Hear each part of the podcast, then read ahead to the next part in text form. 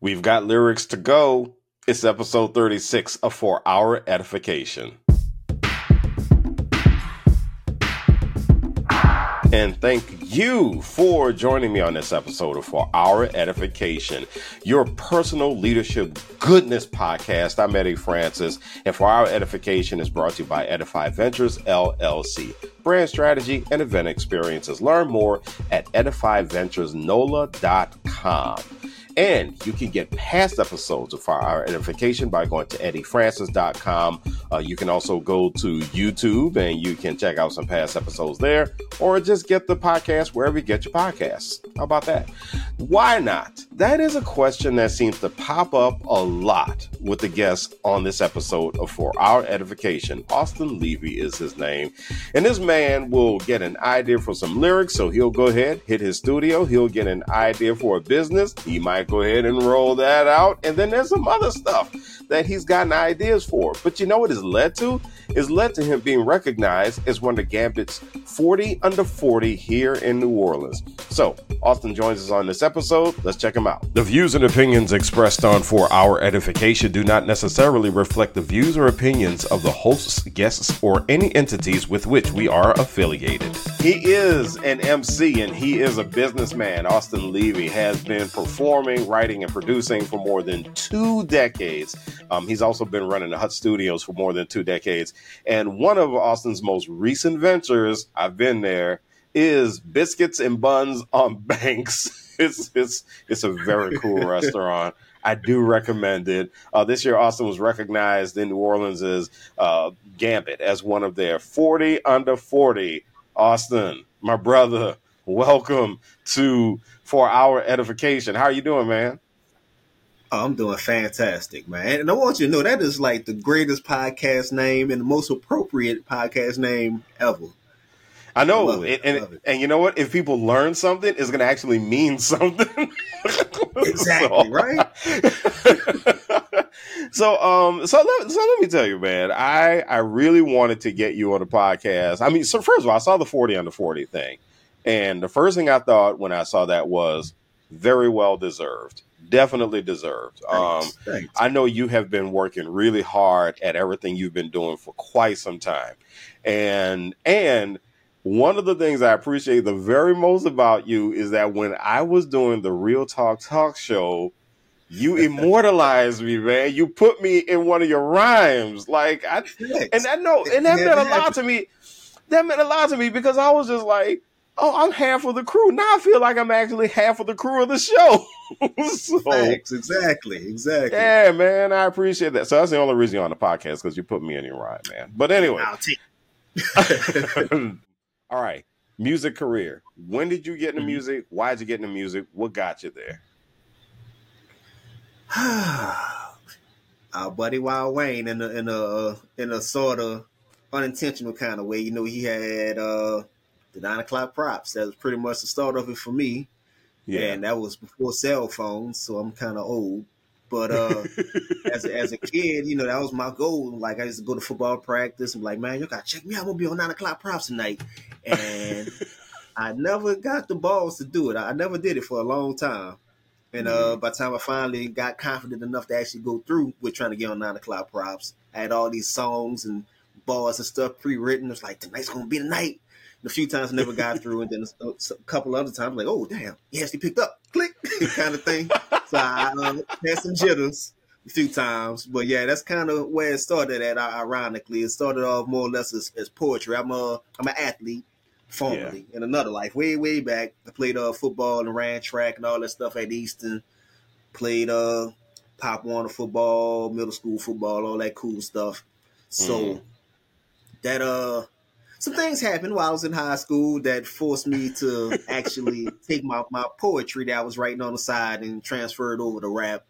And once I got out of high school, I decided to take rapping a lot more serious because the New Orleans is known for, I hate to say it like this, but it's more known more for murdery rap. That's the best way to put it. We know for more violent rappers. And as I got deeper into high school, 2000, 2001, that's when I graduated. I got on Nas. So I went from from like UNLV rap to like, whoa, you got this dude named Nas that exists. This is dude named AZ and Common and all these people that exist. And like, even on the local scales, like, man, there's this dude named Mac that exists. This is cool. Yeah. I can definitely relate to this a lot more than the, I'm going to do this to you and murder you and kill you and do this and rape your mama. It's like, that's not really me. You know, it's cool to be cool, but that's not really me. I don't see myself ever doing that. And then I saw these people that were telling more stories and doing more poetic, lyrical-based rap. And I'm like, I can get jiggy with this. I like this. I can see myself going this direction. And like even before that, people like Mystical. That if I was trying to sound like Mystical, I would never rap. Because that is a one-of-a-kind voice. It's like one of the best voices ever in music. So when I heard people like Nas, I'm like, all right, that's a little bit closer. That's something I can kind of mimic. I can sort of see myself in that. But some of the people that I got on earlier in life, I was like, I can't do that. And then it kind of just evolved at that point. Ironically, I ended up working with like UNLV and even Mystical and some of these other people later on in life. And got to meet some of my heroes, got to meet Mac once he got out, and Fiend and a few other people. So everything came full circle. But I got on my journey once college athletics was no longer an option for me. I got on my rap journey. Really? So so I got to ask you this, especially as a New Orleanian. Is there anybody you can think about who the rest of the country, anybody from New Orleans, who you say to yourself, I really, really wish the rest of the nation could hear this joker? It's so many people, man. So there's this guy named Mid-City AB. He calls himself, he changes his name every day. I think he called himself Diaspora Baby or something like that. That's his Instagram name currently. Yeah. Amazing. He is an amazing rapper. He reminds me of Soulja Slim mixed with Common. Mm-hmm. It doesn't go together, but when you hear it, it's like, man, the way he's telling the story in a very, very New Orleans manner, and it's a very articulate manner, but it's very New Orleans in the slangs that he used, and it's very detailed. Like, man, this is, I've never heard nothing like this before. This is kind of cool. Yeah. So you got a guy like him. Not sure you're familiar with Flightches. Amazing. No. Another amazing rapper. Check him out. It's just Flightches, like Righteous, but with Flight at the end.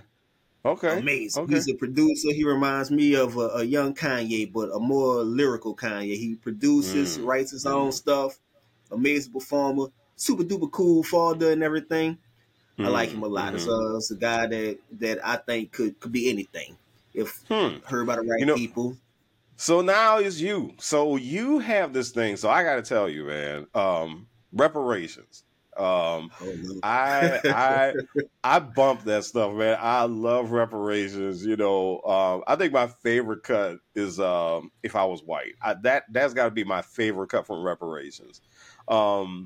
You have a really one of the things that I find very interesting about you and your lyrics is that, yes, you're a storyteller, definitely a philosopher, definitely that.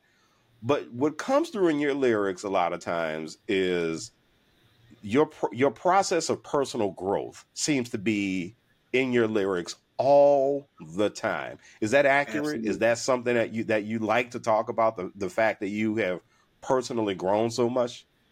Absolutely. I think that's a big part. And it's just like I noticed that the majority of the MCs that I like, they show like a duality.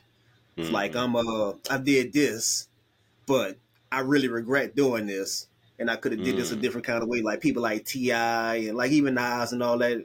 A few people they sort of speak about how that probably wasn't the smartest decision, and like even like with Jay Z, for instance, people getting on him now. They kind of mad at Jay Z because he did the 444 album. And it was a great album, but it was like, man, Ghostface Killer did that 20 years ago. And Black Thought been rapping like this for 20 years now. He want to talk deep and talk about investing and all this stuff. Nah, that's not deep. So it's a weird power struggle. But I think everybody comes full circle at a point. They just at a point where they feel like, yeah, that probably wasn't cool. Or maybe I was kind of disrespectful to women, and now I have two kids and a wife now, and that might not have been a thing to do. I sat in on something at Xavier one time, and I think Manny Fresh was the guest speaker, and it was weird. This was like, ooh. This might have been right out of Katrina, so maybe 2006, 2007, and Manny Fresh was speaking on the panel, and I saw him sort of cringe, like, Manny Fresh said some wild things. Well, I don't know if it was the verse on something, but it was like, yeah, we're not going to do that. It's kind of weird. Because he was like, you talking to a crowd of 18 and 19-year-old women and girls and college kids about what you're going to do to them in the bed, and my dick's so big and this kind of thing.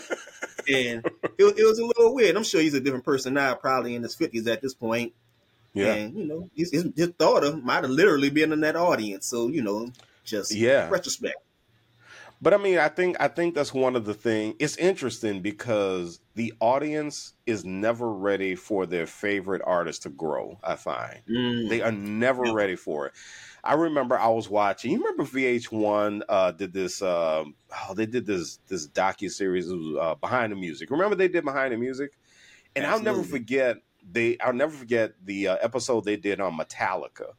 And the backlash that Metallica caught from their fans when they all cut their hair. And I remember sitting there thinking, well, these dudes have really been through a lot and they're not getting any younger. They got to grow up at some point. I mean, they got to after a while. Like it looked at 76. Yeah, you know, it's just like, come on, man. I mean, they got to grow. So I find this really interesting because Jay-Z's real fans, like his real fans, they hear it, they see it, and they're like, okay, I like this other level because he's taking us to another level. And honestly, the people who really listen to Jay-Z, you know, they catch everything he says. You know, they catch every little thing that he says. But the jokers who are really not, the people who aren't ready to let go of some stuff, they're the ones who, to me, they're the ones who seem to have the most trouble whenever an artist decides to transition. I remember when Prince decided he didn't want to sing some of his old songs anymore, or he would do different versions of his old songs. And there were some people like, no, I like the nasty Prince, and other people like, no, I like this maturing Prince. You know, it was some pushback. He just he found a way to do it. So. When did you decide when you went on this path of saying, okay, I have some other stuff that I want to talk about? And here's the other thing. I noticed you talk a lot about the future, too. You talk about the future of your family. You talk about the future of people. When did that transition happen for you? Probably. That's a great question. Well, the future stuff, it just. It's just, I guess, maturity. When I got into my mid-20s, early 30s, I had a family and kids, and just thinking about how I would want my story to read to them. This is all, literally write my story through music at this point. So what family has a way of doing that to you. Absolutely. Yeah. And I just wanted to make music that I was proud of. And in the past, this was still after Katrina's, like maybe 2007, 2008. There was an artist I was performing at some I don't even know I was performing at, but it was locally. It was a female artist that I respect a great deal, and I had a line, some kind of gay homophobic line about Tyler Perry, or calling him dressing like Tyler Perry or something like that. And I watched the crowd when I performed, so I watch everything. So I watched the crowd when I performed. I watched her walk in, and I said that line. Her face dropped, and she turned around and walked out of the building. And at that point, I realized that I hurt somebody unintentionally, just trying to be funny. Wow. I hurt somebody that I actually like. I was like, damn, that's kind of jacked up. And so at that point, I was like, yeah, trying to be super duper punchline-y and trying to get the jokes off and say something that's controversial. It's not worth it, and I got better ways to express myself, and I think I can articulate myself a little bit better than that. Wow. So I did. That's like a scene straight out of a movie.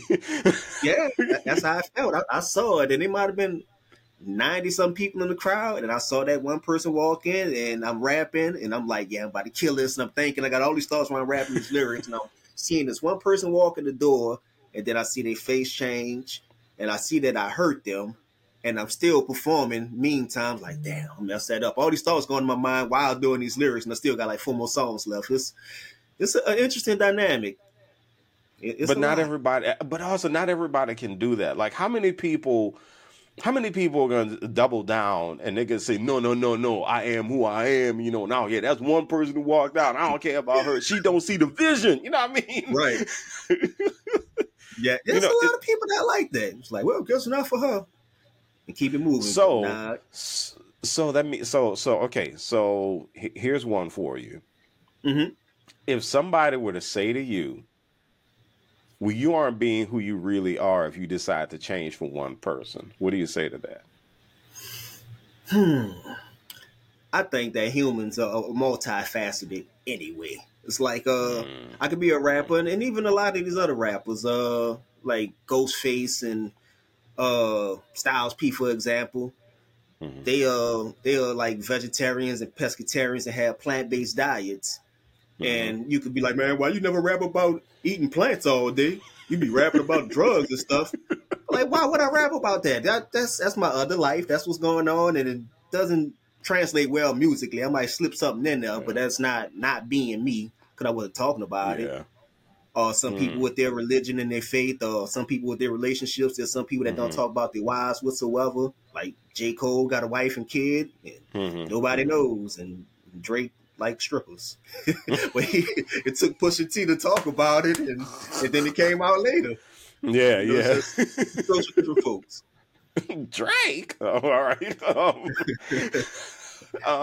You're listening to For Our Edification. I'm Eddie Francis, and we're talking to Austin Levy. Austin Levy is an MC. He's a businessman from New Orleans, straight out of the NO. And my man's is one of the 40 under 40 for Gambit. And this is a brother I have been wanting to talk to for a minute, actually.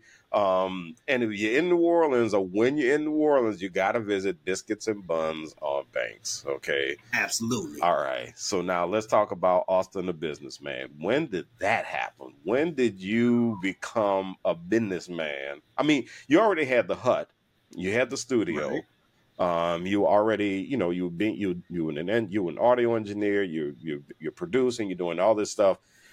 When was the businessman born? I'm not gonna say it was before music, but the seeds were planted before music. My parents, my dad, he's a waiter and been a waiter all my life. He's in his late 60s now, and he's still kind of waiting tables, but it's not a priority for him anymore. He does it, you know, just for extra money at this point, and to make ends meet for certain things if he has a goal in mind. But my parents have always owned homes pretty much since I was about 8 years old. That was like the home that we lived in. My parents owned it and bought it, and that was a big thing for them. And then they went on to purchase a few other properties that people said, don't buy that house. You buying that? Well, that's terrible. It's on MLK. Don't do that. We talking late 90s. You buying a house on Claiborne in the Ninth Ward? Don't do that.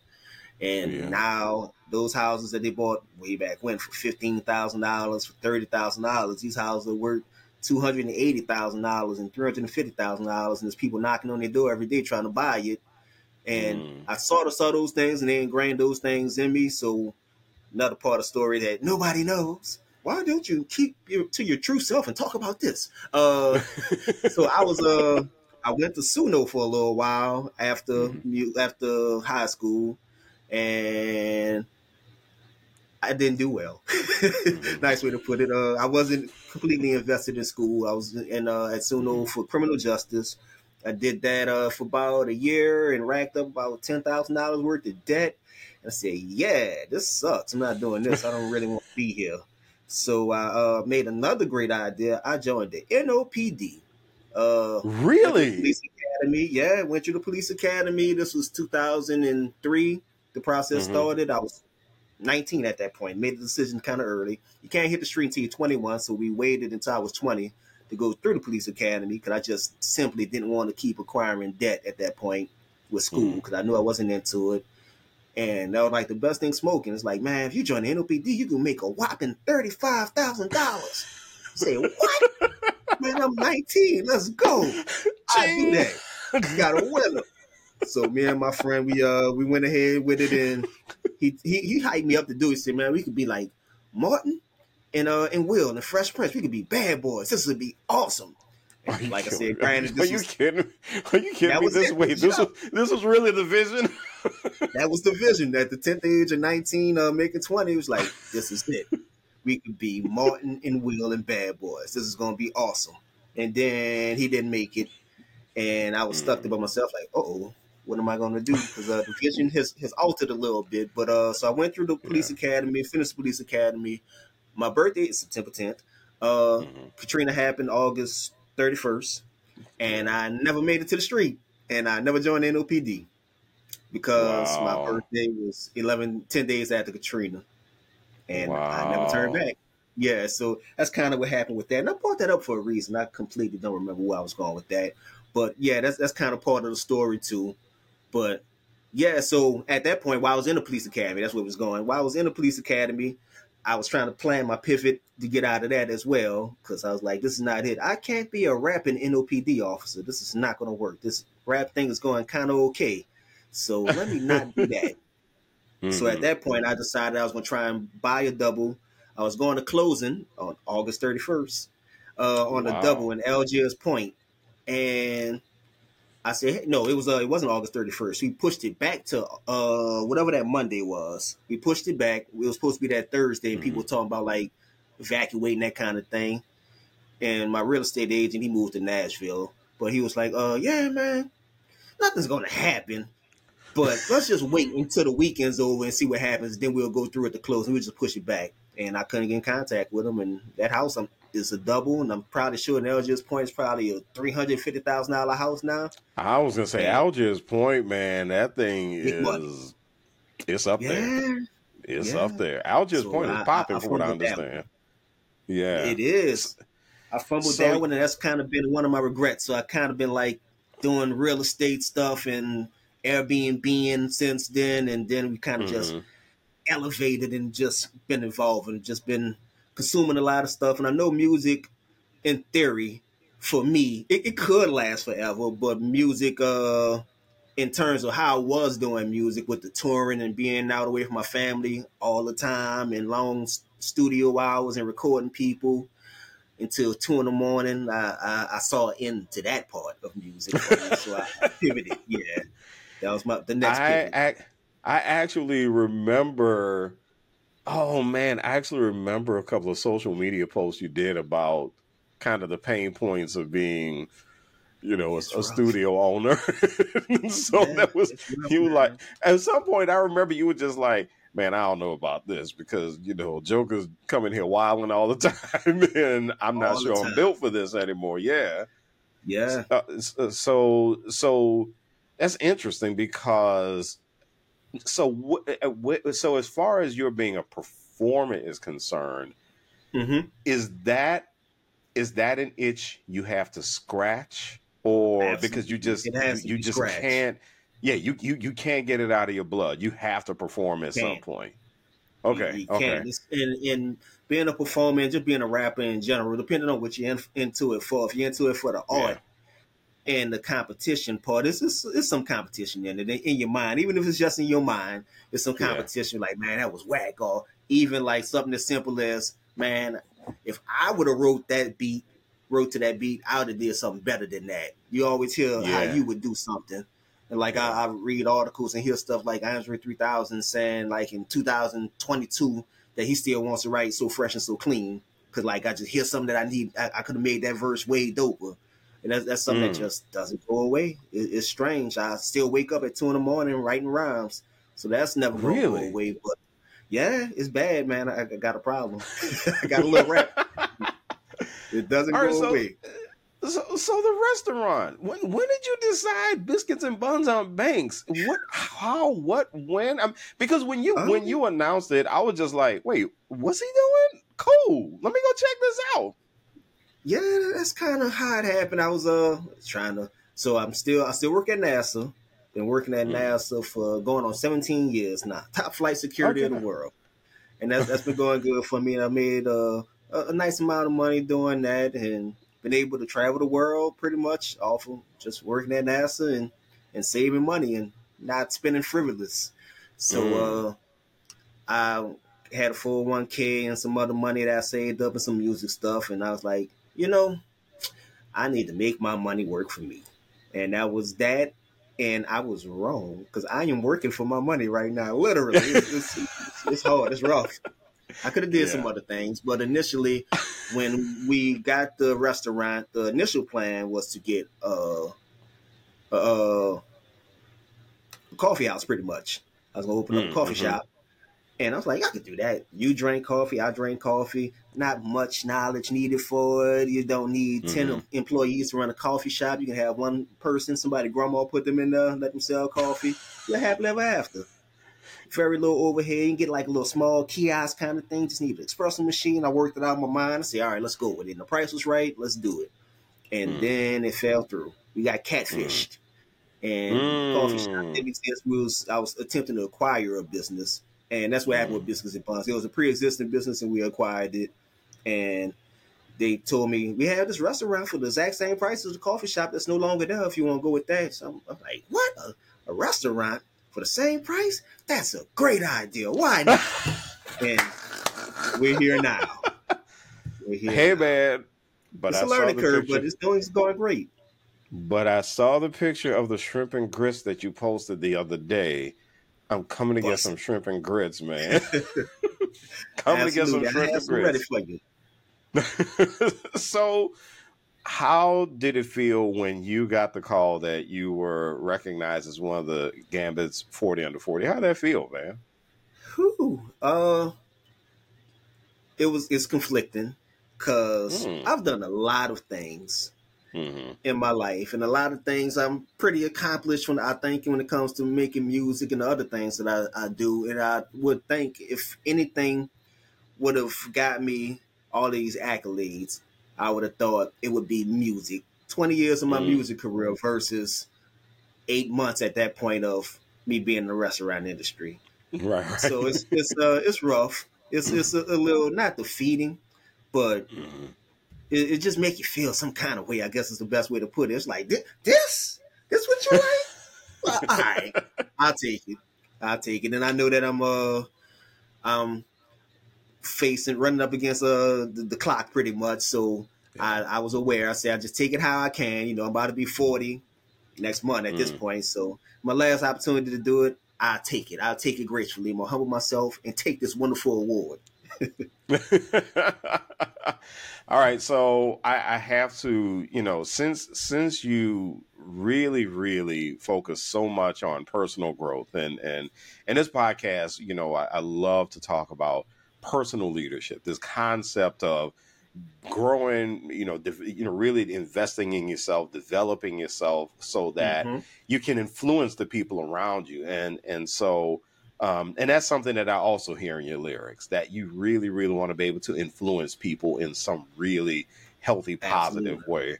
What would you say are three really big personal growth lessons that you have learned so far in life with all of your adventures? I mean, NOPD, the NASA thing, that's interesting. I mean, NOPD, NASA, hip hop, lyrics, studio engineer, restaurant owner. I mean, what are some of the three, give me three big ones for you that you can think of.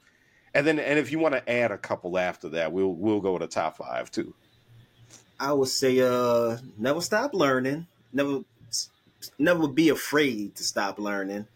Obviously, you can learn something from anybody. It's not always the rich, famous person that's going to give you the keys to success. Sometimes it could be somebody that you look down on. It could be a little old lady at Winn-Dixie.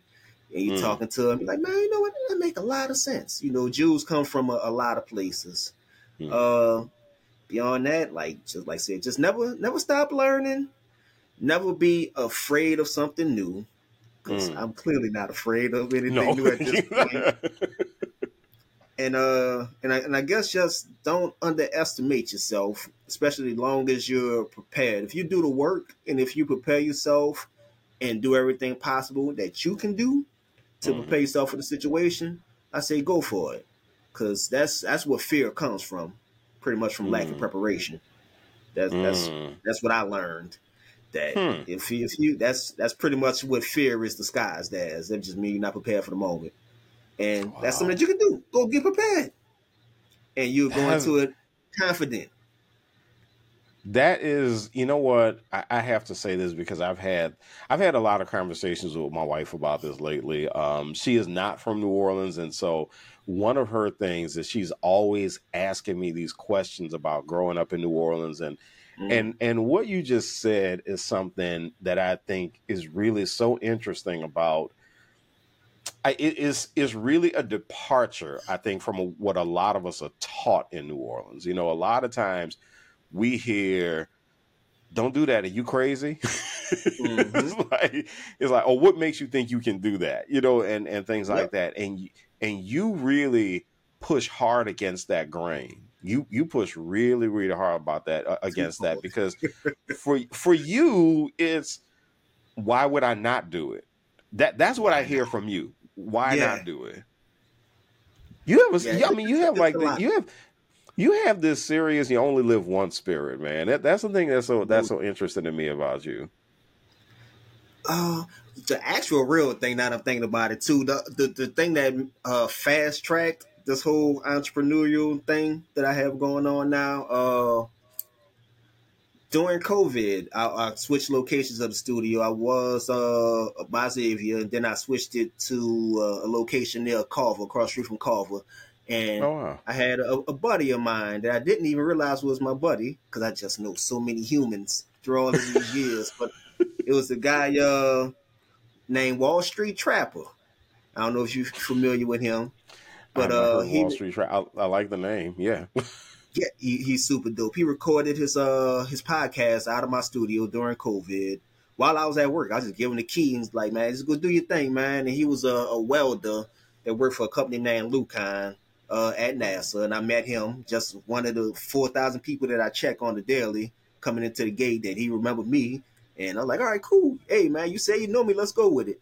And then the longer I talked to him, it made more sense. But I ended up hosting a bunch of podcasts. I think the actual podcast name is Black Wealth Renaissance. It's some guys from Lafayette, some young guys too, and they got like probably 600,000 followers on the Instagram. And as part of that, Wall Street Trapper came over there, and he's like, "What's up, Lee, man?" I'm like, "Hey, what's up, whoever you are."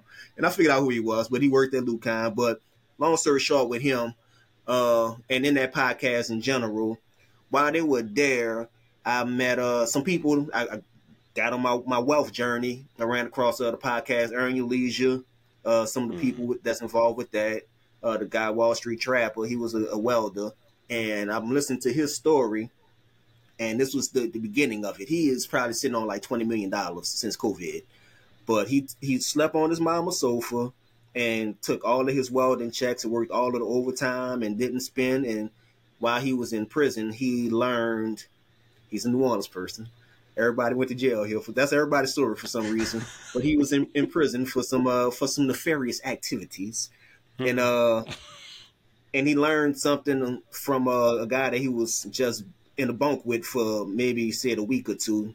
He told him pretty much this older white guy told him about the stock market and how to invest your money, and he took all he got out and changed his entire life, and now he has been on everything. He's been on the Charlemagne personal podcast. He's been on the Breakfast Club, I think, 4 times now. He invests money for Rick Ross.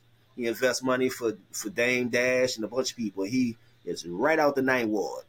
And this has all happened in the last 24 months. I literally see this happen with my own eyes. He like not struggling, but he trying to figure out how he gonna give me $60 to record a podcast. And now he's on the biggest podcast on the planet Earth. He's been on, like say, been on Breakfast Club 4 times at this point. He helping Angela Yee invest and getting her into the stock market, and he bought, I think, 100 acres out in Atlanta, and he got a super dude. He was just here yesterday, matter of fact. I think he did the all field. He's talking to crowds like that now, from something he did 24 to 36 months ago. And also while with the Black Wealth Renaissance thing, the guys that came in, I met these people. Their podcast is called Our Rich Journey. And I've heard of a husband and wife. Yeah, and they moved out. They retired at 40. They retired at 40. That was their goal, and that soon became my goal. And it's like, man, that's kind of cool. I got 2 years at that point to make it happen. And I was just like, man, I've just been at NASA way too long. There's videos of me at NASA with hair. I'm like the instruction manual. I'm over here checking badges, saying hi to people, 20 pounds lighter with a head full of hair. My chin was up here and I had no facial hair. It's like, man, this is depressing. I gotta go. But yeah, just seeing these people, and these are actual people that I actually know, people that I actually met. I went out to Portugal, not for them. I was just going to Portugal because why not? And I went out there and hung out with them. They're like, man, these are regular people. They cool as hell.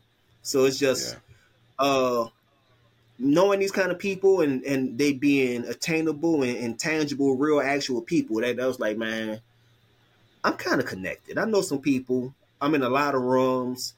I can just do this myself. So this is kind of the beginning of the journey that everybody's seeing, and I'm kind of transparent with it on Facebook and on Instagram, and I keep everybody in the loop on what's going on so that there's no illusions about it, this being very easy, that my rich fairy grandmother gave me some money and I hit the lottery. I heard that one, man, believe you hit the lottery, man, you buying up the block. So no, not really, no. If I hit the lottery, I would do something else. Like, right. Come back. Yeah, it's like, no, but you wouldn't know if the lottery got in. Would definitely know.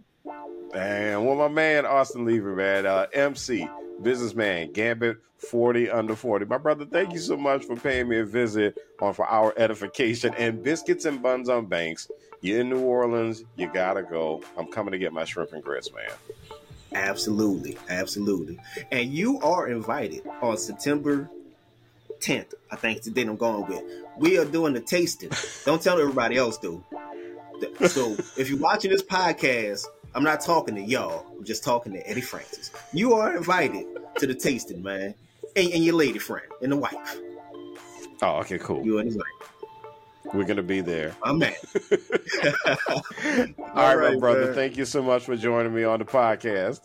And thanks again to Austin Levy for joining me on this episode of For Our Edification. You can connect with him and find out more about him by going to the information in the show notes. Don't forget, you can go and check him out in person. Also, if you want to check out his restaurant, but then you can listen to lyrics, all that good stuff. And don't forget also that you can get past episodes of For Our Edification by going to eddiefrancis.com. You can go to YouTube to get some past episodes or wherever you get your podcasts. All right? I'm only asking you to do three things, by the way. Download, give feedback, and share. For Dr. Halima Leek Francis, I'm Eddie Francis. Thank you so much for joining me on this episode of For Our Edification.